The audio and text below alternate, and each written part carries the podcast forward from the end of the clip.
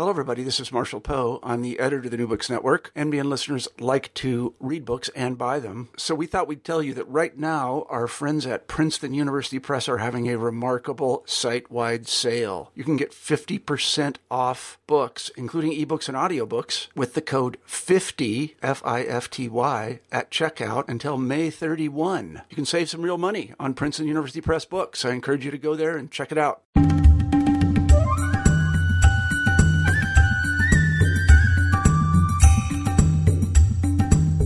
There, and welcome to New Books in South Asian Studies. I'm your host, Ian Cook, and today we're talking about rituals of ethnicity, Tangmi identities between Nepal and India by Sara Shneiderman.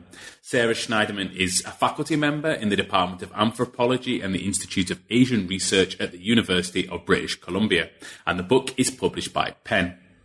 Rituals of Ethnicity is the first comprehensive ethnography of the Tangmi, a Himalayan community who move between Nepal, India, and the Tibetan Autonomous Region of China.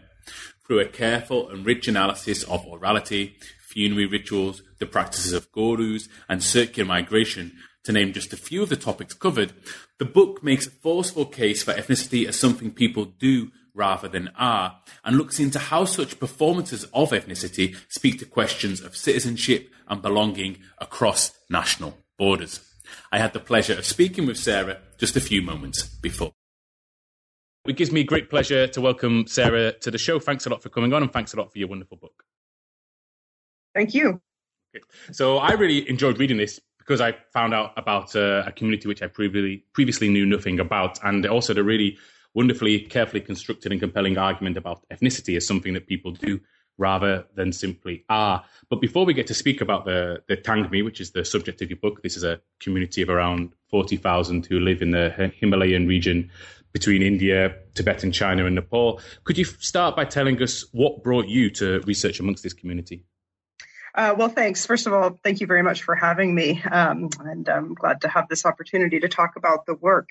Um, yeah, I had been working in Nepal for several years already when in uh, late 1997 I met Mark Turin, the linguist and anthropologist who later became my husband, and he had already started uh, doing PhD research on the Tangmi language. Uh, we actually met in another part of Nepal where we had both previously worked further west, and he said, um, "You really should come along with me and." Um, uh, see what the environment is like uh, because this is a community, uh, the Tangmi, who speak their own language, who maintain their own cultural traditions, and yet very few people seem to know about them, and they seem to have very little profile uh, ethnographically or politically. Uh, so come on and and uh, let's go and, and learn about them together. And so, of course, that was an invitation that I couldn't refuse. So we set off to the areas of central eastern Nepal in Dolakha and Sindhupalchok districts, which are the heart of the Tangmi settlement area in Nepal. And um, I was just amazed at um, the experience because, as I said, I had already by that time spent several years in Nepal, uh, but I had never been in a cultural environment like this one. Um, people were speaking their own language fluently and seemed to have a whole world of um, cultural practice uh, and ritual, which um, really was not something that was accessible through existing uh, anthropological or other kinds of materials. I um, came back from that trip and looked through all of the bookstores and libraries in Kathmandu that I was familiar with and could find almost nothing uh, written about this community.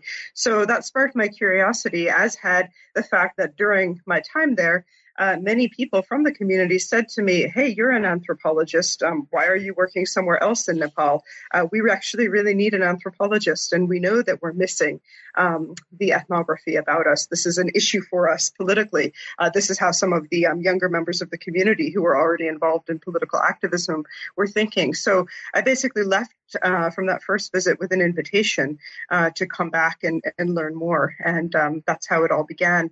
Uh, I had not yet started graduate studies at that point, and uh, then I ended up having a year long Fulbright Fellowship uh, before I began my PhD program. And that's when I was really able to uh, begin understanding ethnographically what I found there. And again, this was in Nepal, in Dolakha and Sindhupalchok districts. But the longer I spent there, the more I realized that uh, what I was missing in the story was the fact that so many people from the community spend much of their time outside of Nepal, specifically in areas of India, such as Darjeeling and Sikkim, and also in China's Tibetan Autonomous Region, which is just across the border, really only several miles as the crow flies from their villages in Nepal. So I became intrigued by trying to understand that part of the story. And also that began to answer some of the questions for me about why the group had been so mysteriously absent from the ethnographic uh, record. And, and there are other reasons as well, but part of the answer was that they had invested so many of their resources into actually leaving the village. Um, and uh, this created a different kind of profile than what uh, many earlier anthropologists had been looking for in their choice of um, village studies in the region.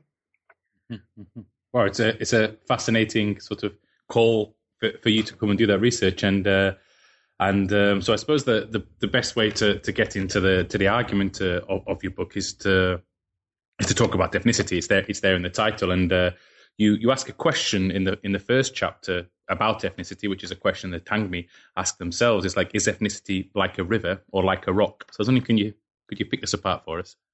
Ah, well, obviously the easy, uh, the short answer to that, it's not easy, never easy, but the short answer to that um, is that it's both at once. And um, this is really the core of the argument. Um, I use those terms in part because um, there are many different uh, Tangmi origin myths and shamanic recitations in which phrases and metaphors like this are used. I cite one of those at the very beginning of the book. It's the uh, epigraph to the into the first chapter, uh, where the shamans chant, "We are solid like rocks and viscous like mud."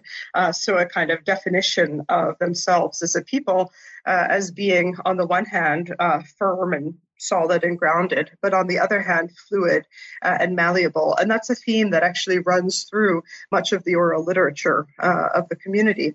Uh, and I had this moment, which I also describe in the first chapter of uh, being in a conference in Kathmandu where ethnicity was being talked about in much the same terms, uh, but there it was being set up as a, as a kind of oppositional uh, situation that ethnicity could be either uh, fluid. In this case, the metaphor used was uh, by a sociologist was as a river, uh, whereas it could also be seen as fixed and firm like a rock.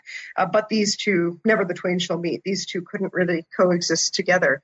And uh, in that moment of listening to that uh, conference presentation, I thought, well, that's interesting because these are precisely the kinds of metaphors that Tangmi themselves are using uh, to describe their identity. And yet, in their worldview, these two principles are not opposed, uh, but rather uh, mutually possible and simultaneously existent. So um, I then go back in, in, in the book and, and connect that to some existing tropes in Himalayan anthropology, particularly the work of William Fisher, who wrote about the Thakali community of Western Nepal, also using this metaphor of a rock and a river.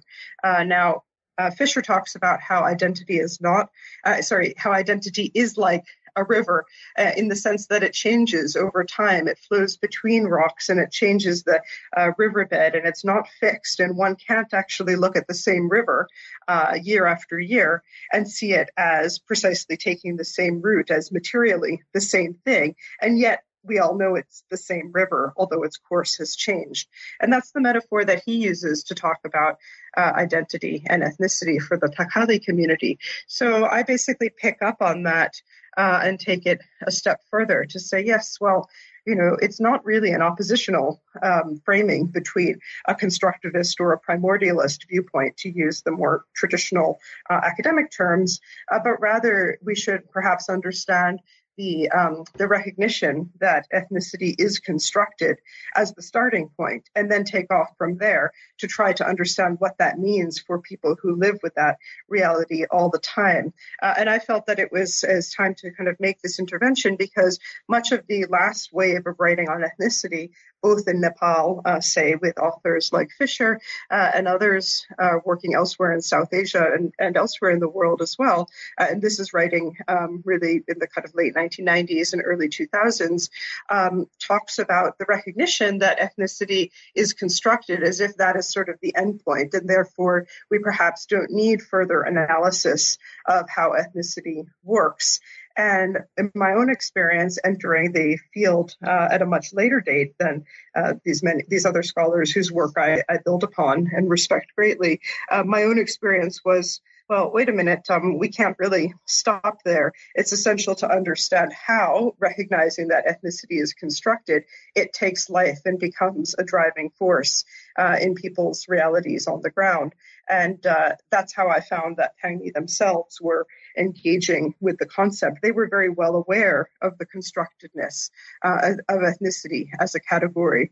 Uh, it wasn't simply that they were acting in uh, sort of, um, you know, highly instrumentalized and, and, kind of crass ways about this. However, they were thinking uh, really creatively about, well, what do we do in a sense with this resource as a marginalized community who is angling for uh, a different kind of recognition within the nation state, in fact, several nation states. And so what I found was a very active and self-reflexive uh, and explicit discussion about these issues within the community. And that's what I seek to portray. Mm-hmm, mm-hmm. And what was really interesting, I found, was that not only are they are they self aware, but they're also there's a there's a performative aspect to uh, to ethnicity, right? I mean, this is this is key, and this is something which they which they reflect on themselves. Absolutely, yes. And the thing is, it's a wide range of different kinds of performances. And this is what I tried to uh, describe in the book as well that there's not a singular way of being Tangmi uh, or a singular set of practices and performances with, with which uh, one must engage to be recognized by others as Tangmi.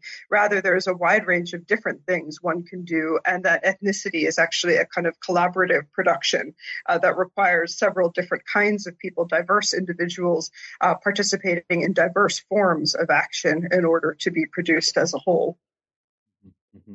And the and this performance also, I mean, what was and there's a really nice anecdote I think at the beginning of chapter two when the Tangmi from Nepal are performing alongside Tangmi in Darjeeling in India or at a stage function for certain for, for a state um, I, I, guess a state official in India. So it's really interesting how this performance shifts between different national contexts. Absolutely, yes. And that's actually something which is um, tagged as a wedding dance uh, as it's performed in that context. And the, uh, the actual uh, performance event that you mentioned uh, was in India and it was on a stage in a, a kind of highly uh, scripted context. But it's a kind of dance that's actually done uh, across the Tangmi community in very uh, different kinds of environments. And so, um, what I was able to see through that was that, and the argument that I make is that that staged version of it is not a kind of inauthentic or derivative version, but rather a fully authentic uh, version of a particular cultural form, which is reinterpreted and transposed into a different context where historically um, those dances might have been performed inside a house in a domestic space late at night uh, for the internal consumption of members of, of the Tangmi community, uh, and also importantly for their deities. Um, but in this context, in India, um, the the performance is turned outwards uh, for consumption by representatives of the state, uh, and yet I see those two as integrally linked. So I'm kind of trying to work against the notion um, that contemporary performatization of culture or ritualization of ritual, uh, to use Richard Richard's, Richard Handler's term, um, is somehow to be seen as less authentic or as a fall from grace, but rather is productive in itself and feeds back into uh, the production of what I call uh, practice in, in, the kind of community internal uh, context uh, that's performed for deities as well. Mm-hmm, mm-hmm. Wonderful, thank you. Um, I, what came through very strongly was the importance of uh, Tangmi's uh, oral practices, um, mm-hmm. both in the gurus and in the it's there in the origin myths and, and, and so on. I was wondering, could you could you talk through the sort of centrality of orality in uh, in Tangmi culture?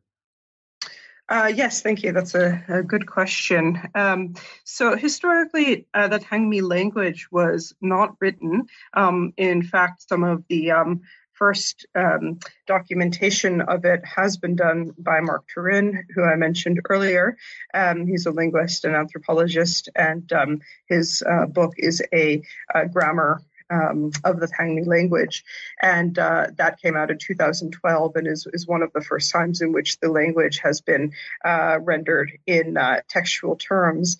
And so this is a, a, a kind of uh, like many other languages, an oral tradition, and that actually that orality is taken to be a central feature of um, identity. Um, now, this is particularly the case um, in the practices of the Tangmi shamans, who are their key religious figures. And um, perhaps I should have mentioned earlier as well, uh, as this is a question that I always get asked, that Tangmi are neither Hindu nor Buddhist, which are the two primary religious traditions that people will be familiar with in the Himalayan region. Uh, rather, they practice their own religion, which they often call Tangmi Dharma or Tangmi religion, uh, which relies upon uh, shamans, whom they call gurus, as the central ritual officiants. And the shamans are basically masters of oral literature in the sense that they have uh, memorized uh, these long, drawn out ritual recitations, which contain the origin myths of the Tangmi people uh, and a whole range of stories, which are actually constitutive of Tangmi identity that talk about how they came to be, where they are now, uh, how they were constituted as a community, whom their, who their ancestors were, uh, how their clans came into being. All of that information is transmitted orally.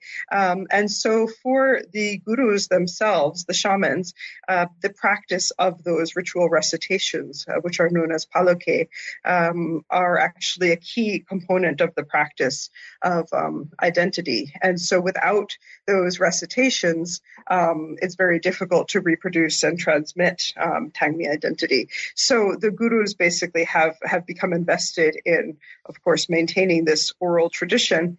Um, at the same time, for many younger members of the community, there's a real desire to textualize certain elements of the tradition in part um, to make it more accessible to a wider range of people um, to to be able to circulate uh, information amongst the uh, broadly dispersed, geographically dispersed community, and so forth. Um, so part of what I describe, and this is in chapter three, is a sort of tug of war that emerged between um, often, not always, but often younger members of the community who were involved in different forms of political activism and were advocating uh, certain forms of textualization, and then older members of the community, often, although not always, again, uh, who were led by uh, gurus or shamans who asserted that um, orality was central to maintaining Tangmi identity, and that if uh, these traditions were textualized in a way, uh, their authenticity uh, would be damaged.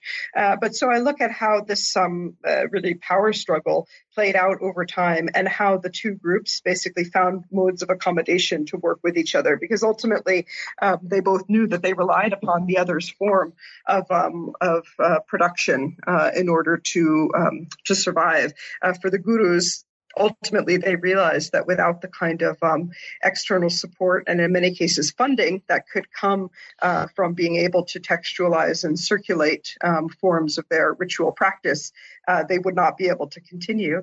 Uh, while at the same time, the um, activists also understood that without the gurus themselves, who are really the iconic figure of um, identity and practice, um, their textual forms would have no sort of authentic referent uh, to return to. So um, I, I, look at how uh, how this kind of plays out over time, and also I look at how the um, uh, different forms of visual media, in particular um, video, and more recently, actually, social media representations uh, enable a sort of um, uh, rapprochement be- between these um, different perspectives.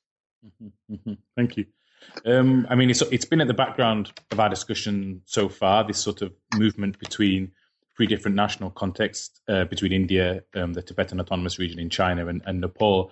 Um, but you hone in really really strongly in, in, chapter four when you when you look at circular migration and how it creates you know what, what you call tangminess. So could you please tell us why circular migration is so important? Um, yes, thanks. As you say, that's kind of the the kind of fundamental thing to understand about how this all works. Um, Tangmi began migrating between Nepal and India in the colonial era, um, probably around the 1830s or so, when they were recruited as workers on the new plantations that um, the British were beginning to build in Darjeeling. Now, they were just a few of the many um, people from Nepal who went to work in Darjeeling. Uh, this is not only a Tangmi phenomena, uh, but one of the things that does seem to be uh, relatively unusual for the Tangmi themselves is that while other uh, communities went to India uh, from Nepal and then settled there, uh, the Tangmi community had some people who settled, but some people who came back to Nepal and then have continued a process of circular migration until the present. Um, and that's not uh, too common amongst other communities in Nepal. So what you have is a situation where um, for Tangmi who uh, whose property, uh, whose homesteads, homes, literally, so to speak, are in these hill villages of um, rural central eastern Nepal. Um, many members, or at least one or two members from uh, each homestead, each family will usually spend three to six months of the year in India. And what they'll be doing there is um, usually unskilled migrant labor, um, literally port- portering um, uh, goods up and down the streets of Darjeeling's Hill Bazaar, which um, doesn't have a lot of motorable roads, uh, doing construction work and other kinds of labor. And so they'll then uh, earn enough money there simply to feed themselves and maybe have a bit extra. And then they'll come uh, back home to Nepal for the planting um, seasons in which their uh, agricultural labor is needed, planting and harvesting seasons. So um, they basically maintain this lifestyle in which um, there are homesteads in Nepal, but there's a site of labor in India, um, as well as kind of temporary homesteads that get set up there to the extent that many uh, Tangmi children spend some of their time in Nepali schools and some of their time in Indian schools. Um, and many uh, Tangmi who do uh, participate in this circular uh, migration route uh, also have uh, some sort of, at least the paper documents of citizenship from both countries, even though technically that's illegal. So they basically set up this, this kind of livelihood strategy, uh, which relies upon uh, regular cross border migration.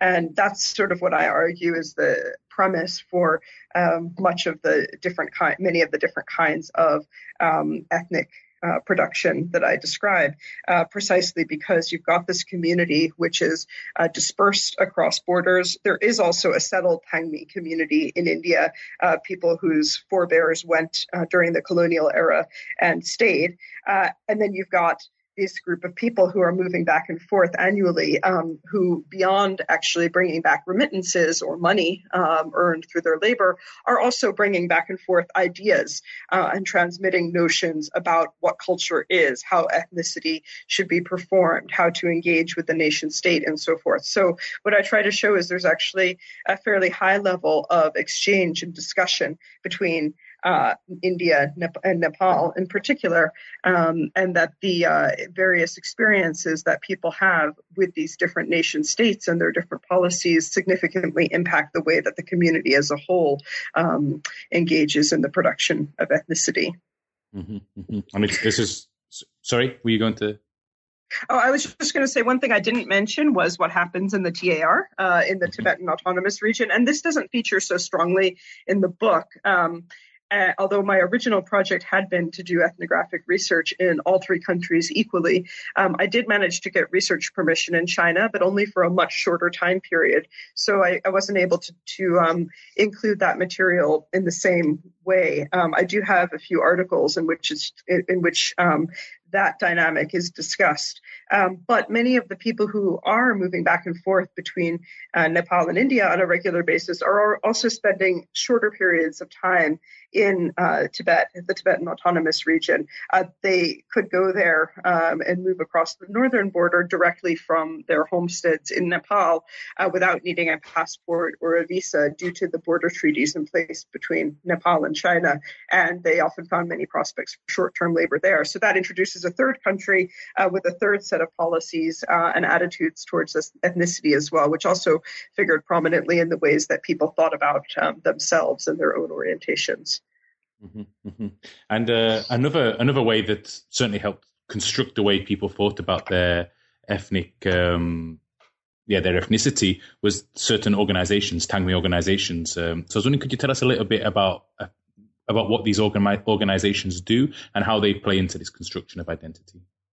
Yeah, thanks. Um, and I think uh, that's some of the um, material in the book, uh, which I think may be of most interest to area specialists, um, including uh, those who work in India, uh, because as well as those who work in Nepal. Because uh, what's most interesting to me is that there's a very long historical trajectory of organizing around ethnicity within the Tangmi community, and that's not a fact that's that's always well known. Um, many of the more recent arguments about ethnicity in this region have tried to suggest that it's in fact a new concept, uh, which doesn't have uh, historical roots in, um, in the region, but in fact has um, been introduced more recently, particularly with the um, circulation of indigeneity discourse and discussions of indigenous rights, which really only emerged after the early 1990s. Um, but what the historical material uh, that I was able to access showed was that, in fact, um, there had been organized, there had been uh, active organizations uh, premised on the notion of a shared ethnic identity uh, going back at least till the 1930s, if not earlier. Um, so the first Tangmi organization was founded in India. Uh, they claim that its official date of founding was 1943, uh, but there are photographs that show organized Tangmi meetings dating back to 1936, although the group didn't have a formal, formal name and wasn't uh, registered in any way until 1943.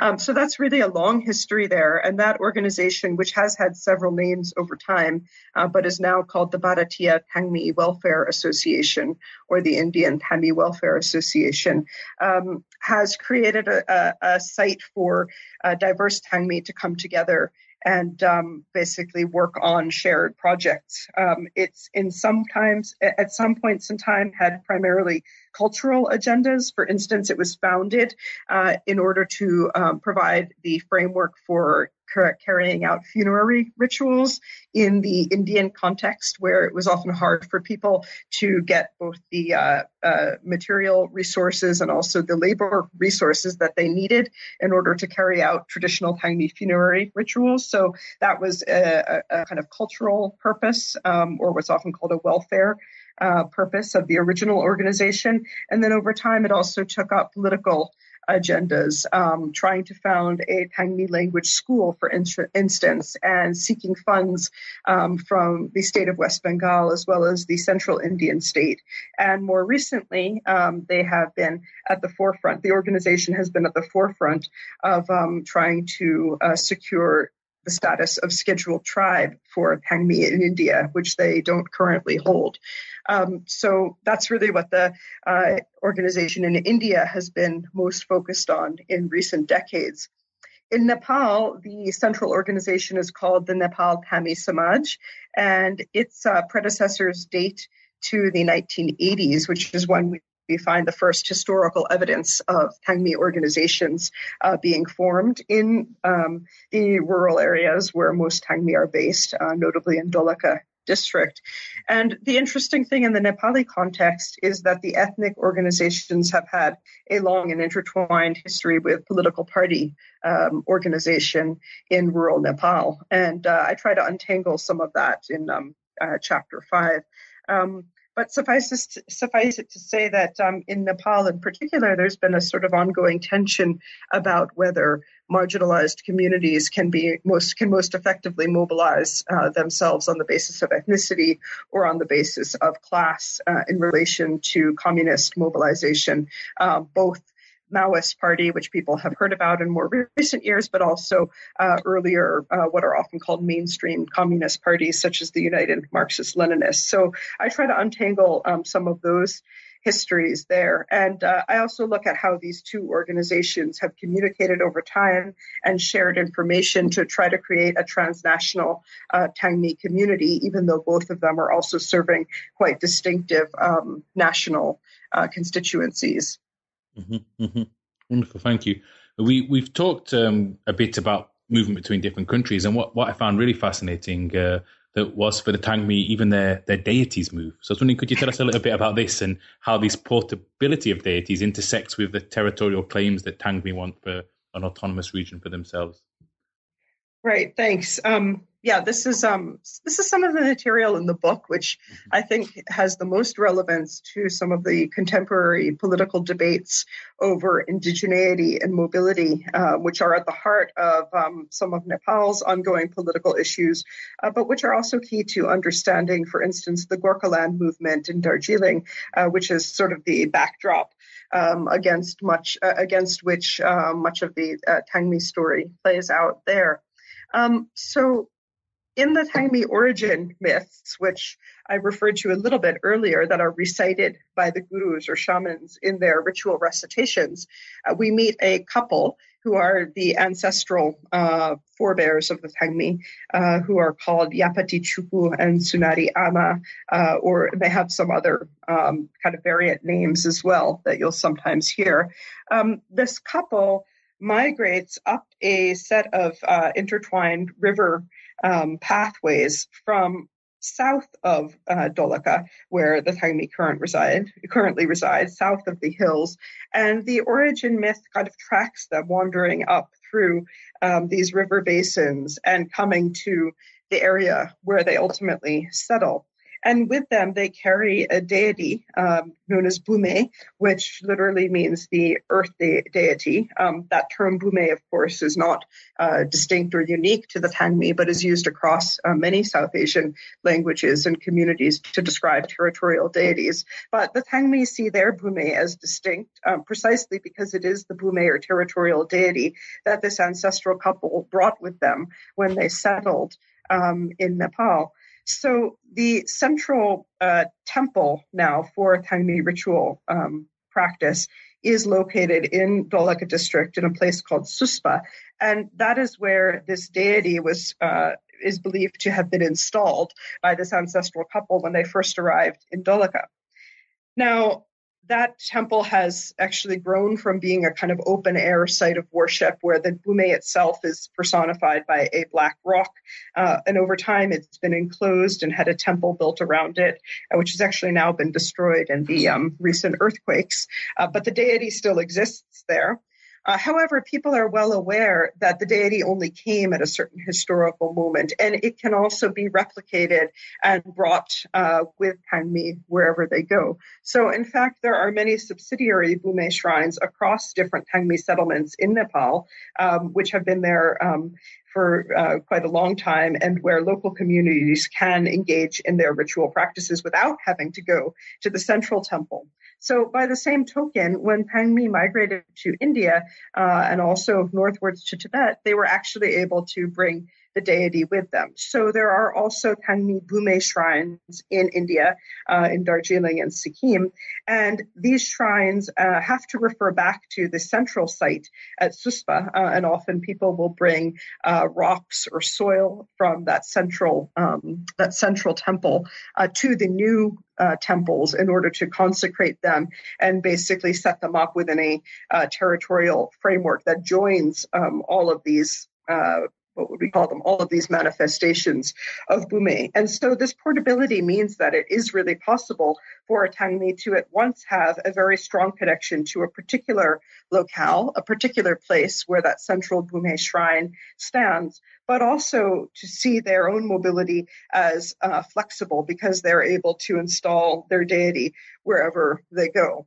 Um, and so I argue in that the in chapter six of the book that in fact uh, this creates a different way of understanding and, and really thinking through the complexities of indigeneity because it gives us a way of thinking about both emplacement and mobility uh, within the same framework. So rather than needing to see these again as oppositional uh, things, that one is either emplaced and has a strong commitment to a particular territory, or one is mobile and cosmopolitan, uh, actually we can see these two uh, dynamics of life as being connected within the way that Tangmi themselves uh, think about their own mobility and their own relationship to place through territorial deities. Mm-hmm, mm-hmm. Wonderful, thank you. Now that we're on the topic of rituals proper, let, us stick on that and let's talk a little bit about the the marriage and, and funeral rituals. You argue these play a very important role in uh, how the Tangmi recognize themselves. So, could you tell us a little bit about these important life cycle rituals? Right. Well, as I mentioned already, the Tangmi are neither Hindu nor Buddhist, uh, but maintain their own religious practices. And so, in order to do that, of course, they need key ritual events where everyone can come together. Uh, these ritual events take the form of life cycle rituals. Of course, every community has these, um, but I argue that for the Tangmi, these are really uh, central and key, uh, both marriage and funerary rites in different ways. Uh, and this is because it's at these events that um, large groups of the community come together and, in fact, redefine uh, each time what it is to be Tangmi, recognize each other and all of their diversity as Tangmi, and then basically uh, reproduce those ideas and transmit them to um, the next generation. Now, the funerary ritual is uh, really very interesting because I think that's the place in which um, kind of historical uh, Tangmi practice has been um, maintained to the present most successfully in the sense that that ritual is carried out uh, purely by Tangmi's own officiants, the gurus. It's done exclusively in the Tangmi language, uh, and the whole uh, ritual process itself um, relies upon a, a, whole notion of reconstructing the body of the deceased out of a whole series of foodstuffs uh, nat- and naturally occurring products, uh, which at the same time links that deceased body to place and basically uh, creates that space, that place as Tangmi uh, territory, at the same time as it enables the soul of the deceased to uh, move on. And also intriguingly, the Tangmi um, notion of where that soul goes is to an underworld rather to rather than to a heaven or some other kind of um, some other kind of place. So there are really many uh, features of the funerary rituals which are distinctive and which some uh, which enable um, Tangmi to um, uh, really describe to themselves their uniqueness and to create a sense of a, a community which is um, uh, separate from the others with whom they coexist. And Tangmi funerary rites are also required to be carried out um, in uh, sort of ethnically um, specific spaces.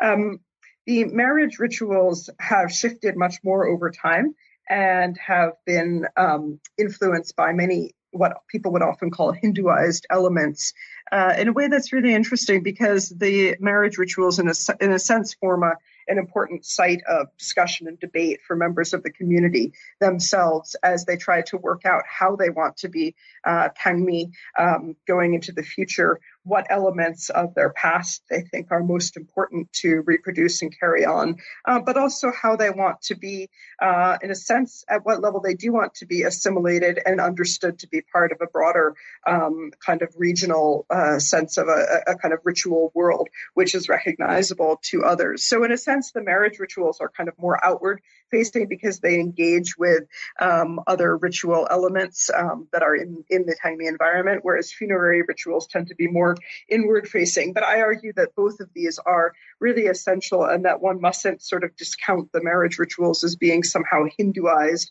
and therefore not Tangmi or not relevant to understanding what Tangmi are, because it's in fact in that site of contestation and discussion about these issues that kind of Tangminess comes to the fore. Uh, and it's also in the marriage rituals themselves in which people are assigned a Tangmi clan and that's a kind of key component of being Tangmi at an individual level. Um, I don't think I mentioned earlier that there are seven male clans and several fem- seven female clans.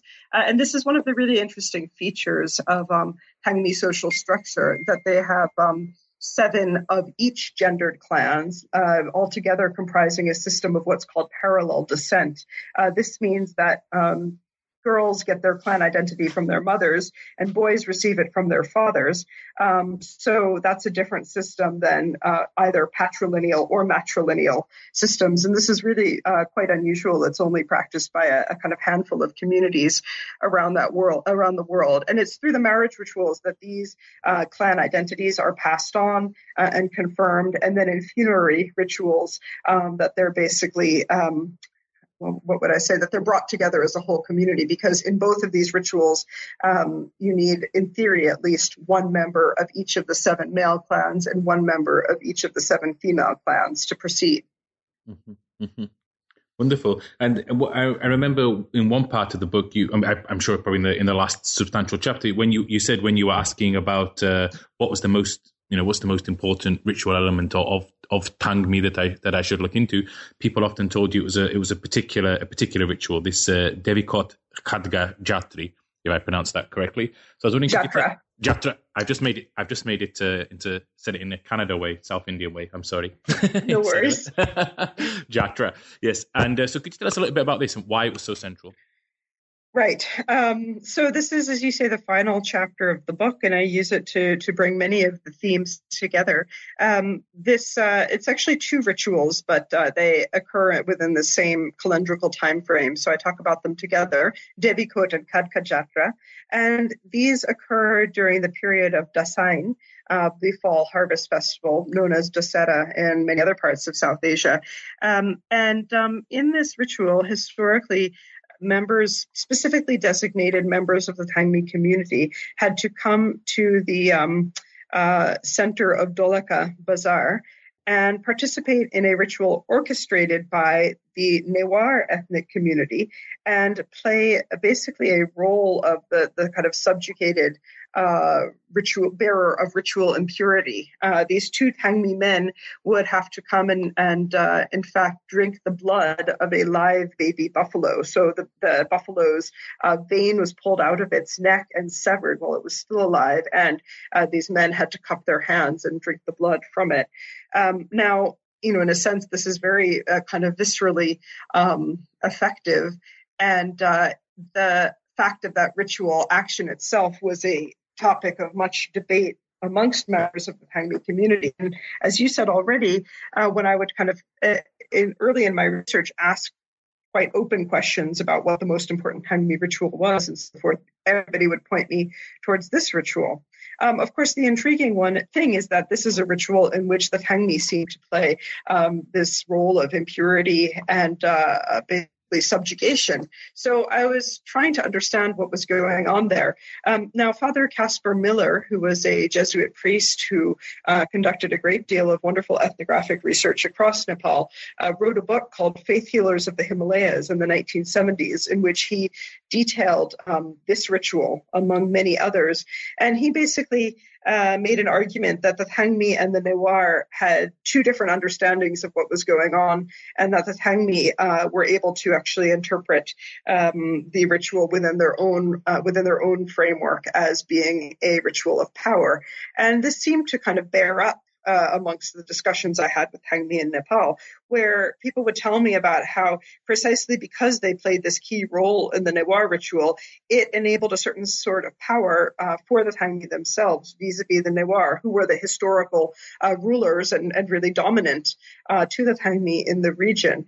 Um, so this seemed to make a lot of sense. Uh, but at the same time, there was a great debate about it. And there were many um, people who I might call reformers within the community, largely based in India and or younger members of the community in Nepal who thought, no, this ritual is really uh, something negative that we shouldn't do because in a way we're uh, basically agreeing to be bearers of impurity. And that's not something we want to do. So there was an ongoing and very active debate about this issue.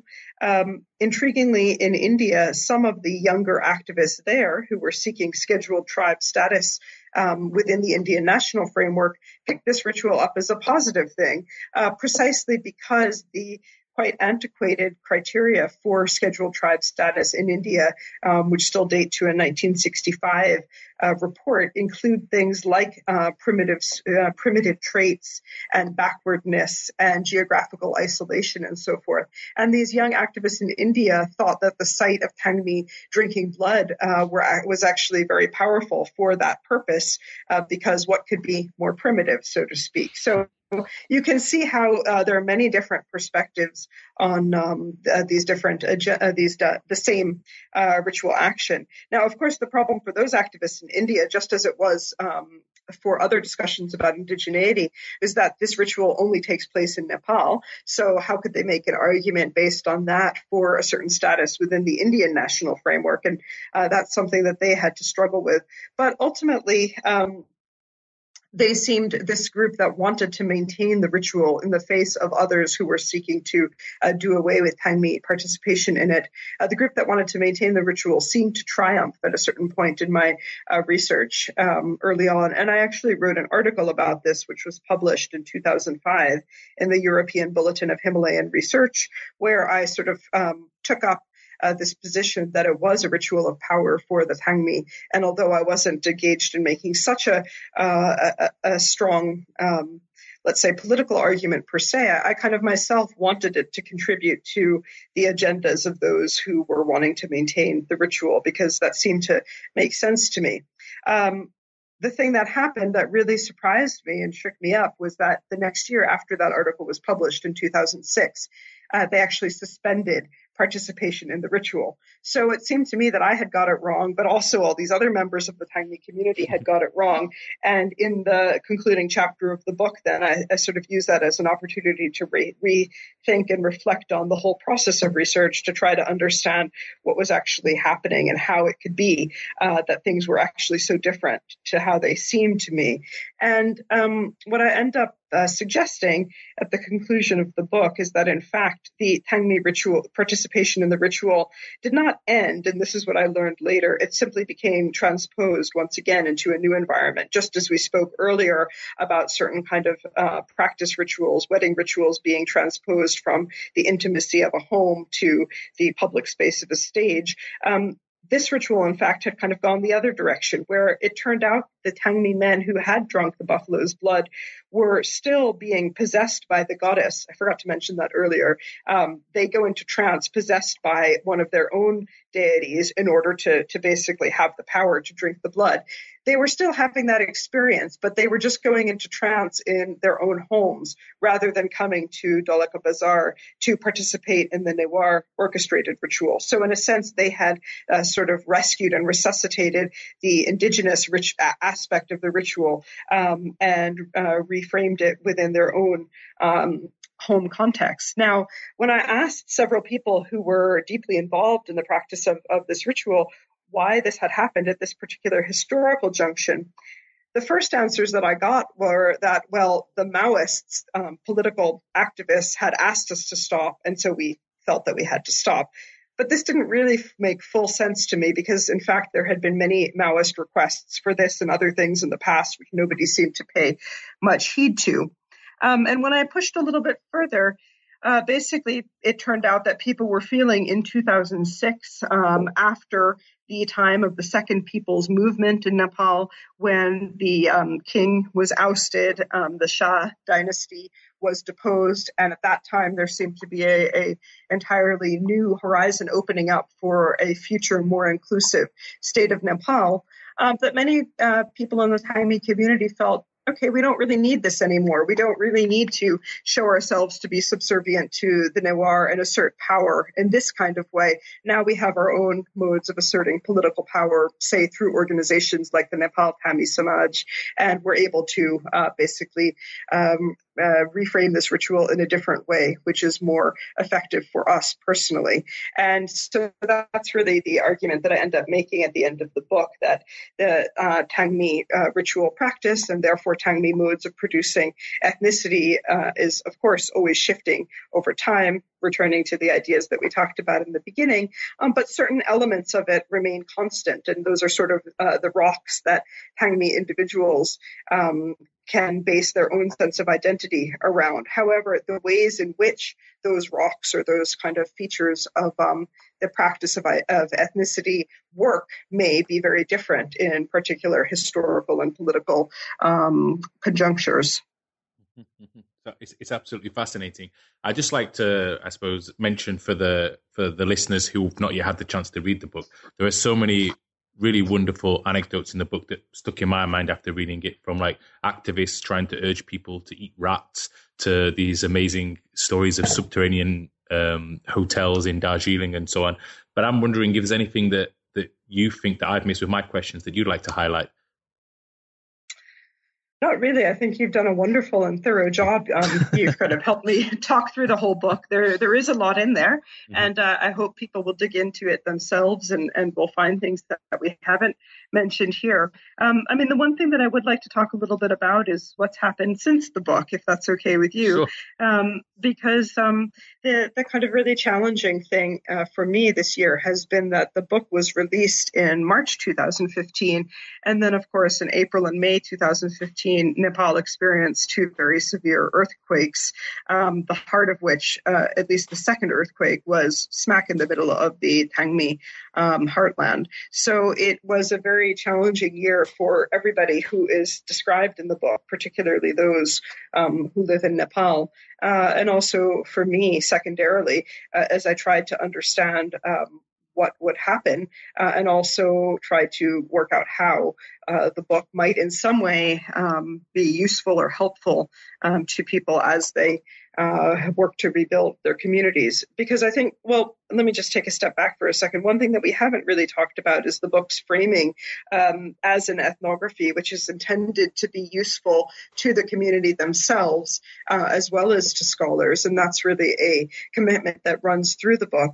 Um, in a sense, the book is a is a symbolic form. It's that ethnography that the Thangmi were missing, as we discussed at the beginning. And um, although there may be issues that I know certain members of the community have with the way I've represented certain details or facts. Overall, I think as a symbolic form, um, the book is useful because it's something that can be present that they can present in different contexts to sort of assert um, their own presence. And this is in a context where um, ethnography has historically been very important to ethnic claims, both within Nepal and India, um, both for state purposes and also for NGO purposes and so forth. So that's always been my intention with the book and the earthquakes then, of course, radically changed the situation. So suddenly, um, it was not so much these ish- these uh, campaigns around ethnic recognition, which were consuming people, but very material uh, needs about how to survive in a context where basically every household was destroyed, uh, every school, every community building across the entire um, Thangmi heartland area in Dolakha and Sindhupalchok districts. And I myself felt very um, what's the word, very perplexed and somewhat troubled by this, that I had just written this book, which in fact is quite expensive in its initial hardback copy and doesn't now seem to contribute to the immediate agendas of the people with whom I work in the way that I hoped I would, because that way that I hoped it would, because those agendas were uh, changed overnight uh, by the earthquake. So, um, that's something I've been working with. And some of the things that I did decide to do were to make a commitment to donating any royalties that the book ever makes, if any, um, to to um, ongoing Tangmi efforts to reconstruct um, uh, various parts of their earthquake destroyed livelihoods. So that commitment is there. And uh, I also held a book launch in uh, in Nepal in uh, was it August? Yes, at which I was able to sell the book for a discounted uh, local rate, and all of those funds were contributed to the Nepal Thangmi Samaj's fund um, to support uh, Thangmi families who had lost members in the earthquake, and there are about 50, um, 50 families who have suffered in that way. So that's been very important. Um, it's also been really interesting to try to consider what the earthquakes, how the earthquakes will change the uh, situation that I described, uh, particularly because Tangmi houses, which are really a strong anchor for identity that I talk about throughout the book, are no longer really there. And it's um, unclear still how it will be rebuilt. Um, also, the political situation in the wake of the earthquakes with the uh, promulgation of a new constitution uh, in September of this year has also created a, a, new set of challenges. And, and sadly, it doesn't look like that new inclusive Nepal, which people were so hopeful about in 2006, as I talk about at the end of the book, that hasn't really come to pass. And um, there are a lot of um, challenges ahead um, still regarding the Constitution and the um, ongoing unrest that it's unleashed. And so um, I, as always, you know, I feel like the book kind of documents a certain period between about 1998 and 2008. Um, but of course, it stops there, and it will be very interesting and, and uh, well, I think uh, important to understand what happens next. Mm-hmm, mm-hmm. Thank you. Um, well, talking a bit about the about the future. So now that you mentioned this book came out in March, uh, what are you currently working on, or what are your future plans? Well, um, I've had a couple of different projects in the last few years, but the, the main one has actually been an ethnography of the state restructuring process in Nepal since 2006, which is when the formal uh, comprehensive peace agreement was made that ended the 10 year long civil conflict between uh, the Maoists and state forces. And so, um, since, let's see, about 2013, late 2013, I have been working on a project which was called Restructuring Life, Citizenship, Territory, and Religiosity in Nepal's State of Transformation. And um, to that end, the idea was really to try to understand from the outside in how Nepal was actually changing um, as it went through this process of quite literally restructuring the state in terms of its administrative form, uh, but also how local people themselves had uh, uh, those shifts uh, in their own sense of political consciousness as political actors and agents. So for this project, I wanted to build upon uh, the in-depth work with the Thangmi that appears in the book, but also go beyond it to try to understand Nepal as a whole. Of course, that's never really possible. Um, but from my own my own way of doing this was to choose research sites in three dis- districts, one of which is Dolakha, uh, another one of which is Mustang, which is in the uh, northwest uh, Himalayan part of the country. And that's another area where I had actually worked earlier prior to beginning my work with Thangmi. And then I also selected a new research site in Banke, which is in the um, western Terai along the border with India. And so working with um, a research team of um, five Nepali researchers, we constructed a kind of in-depth ethnographic survey uh, that addressed these issues of how people experience citizenship, territory, and religiosity in during this process of transformation that Nepal has experienced since 2006, um, and uh, conducted uh, over over 150 interviews, and I'm in the process of um, uh, basically trying to understand and analyze all of that. It's it's quite revealing material. Now, that was ongoing at the time of the earthquake, which quite literally shook everything up for us uh, because we could no longer continue working in the way that we were before. And the ground reality and, and context, political context also changed so radically very quickly that um, the questions no longer seemed relevant. So I'm still trying to work out what exactly to do with that and how to go forward next. And um, I'm looking at different ways of connecting up that pre-earthquake, just pre-earthquake material uh, that does in fact speak to many of the ongoing political issues now, with a closer look at some of the um, post-earthquake political dynamics.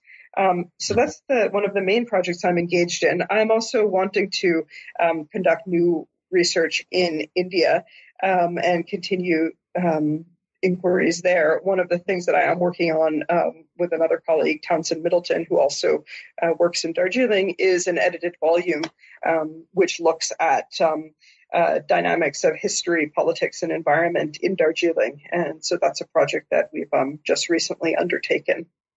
Mm-hmm. Wonderful. They, they both sound like fascinating projects, and we look forward to being able to read the, the fruits of those sometime in the future. Um, but for now, it's the, it's the it's the end of our discussion. I'd like to thank you again for, for coming on the podcast. I really enjoyed the book. I'd like to recommend it to to everyone listening. It's really uh, not just is it fascinating, as I hope people have heard, but also it's a it's a really wonderful read. So thanks a lot for coming on. Well, thank you very much for having me. Thanks so much for downloading the New Books in South Asian Studies podcast. I've been your host, Ian Cook, and today we've been talking about Rituals of Ethnicity by Sara Shneiderman. I hope you've enjoyed the conversation today with Sara, and I hope you're tempted to go and read the book for yourself. Ta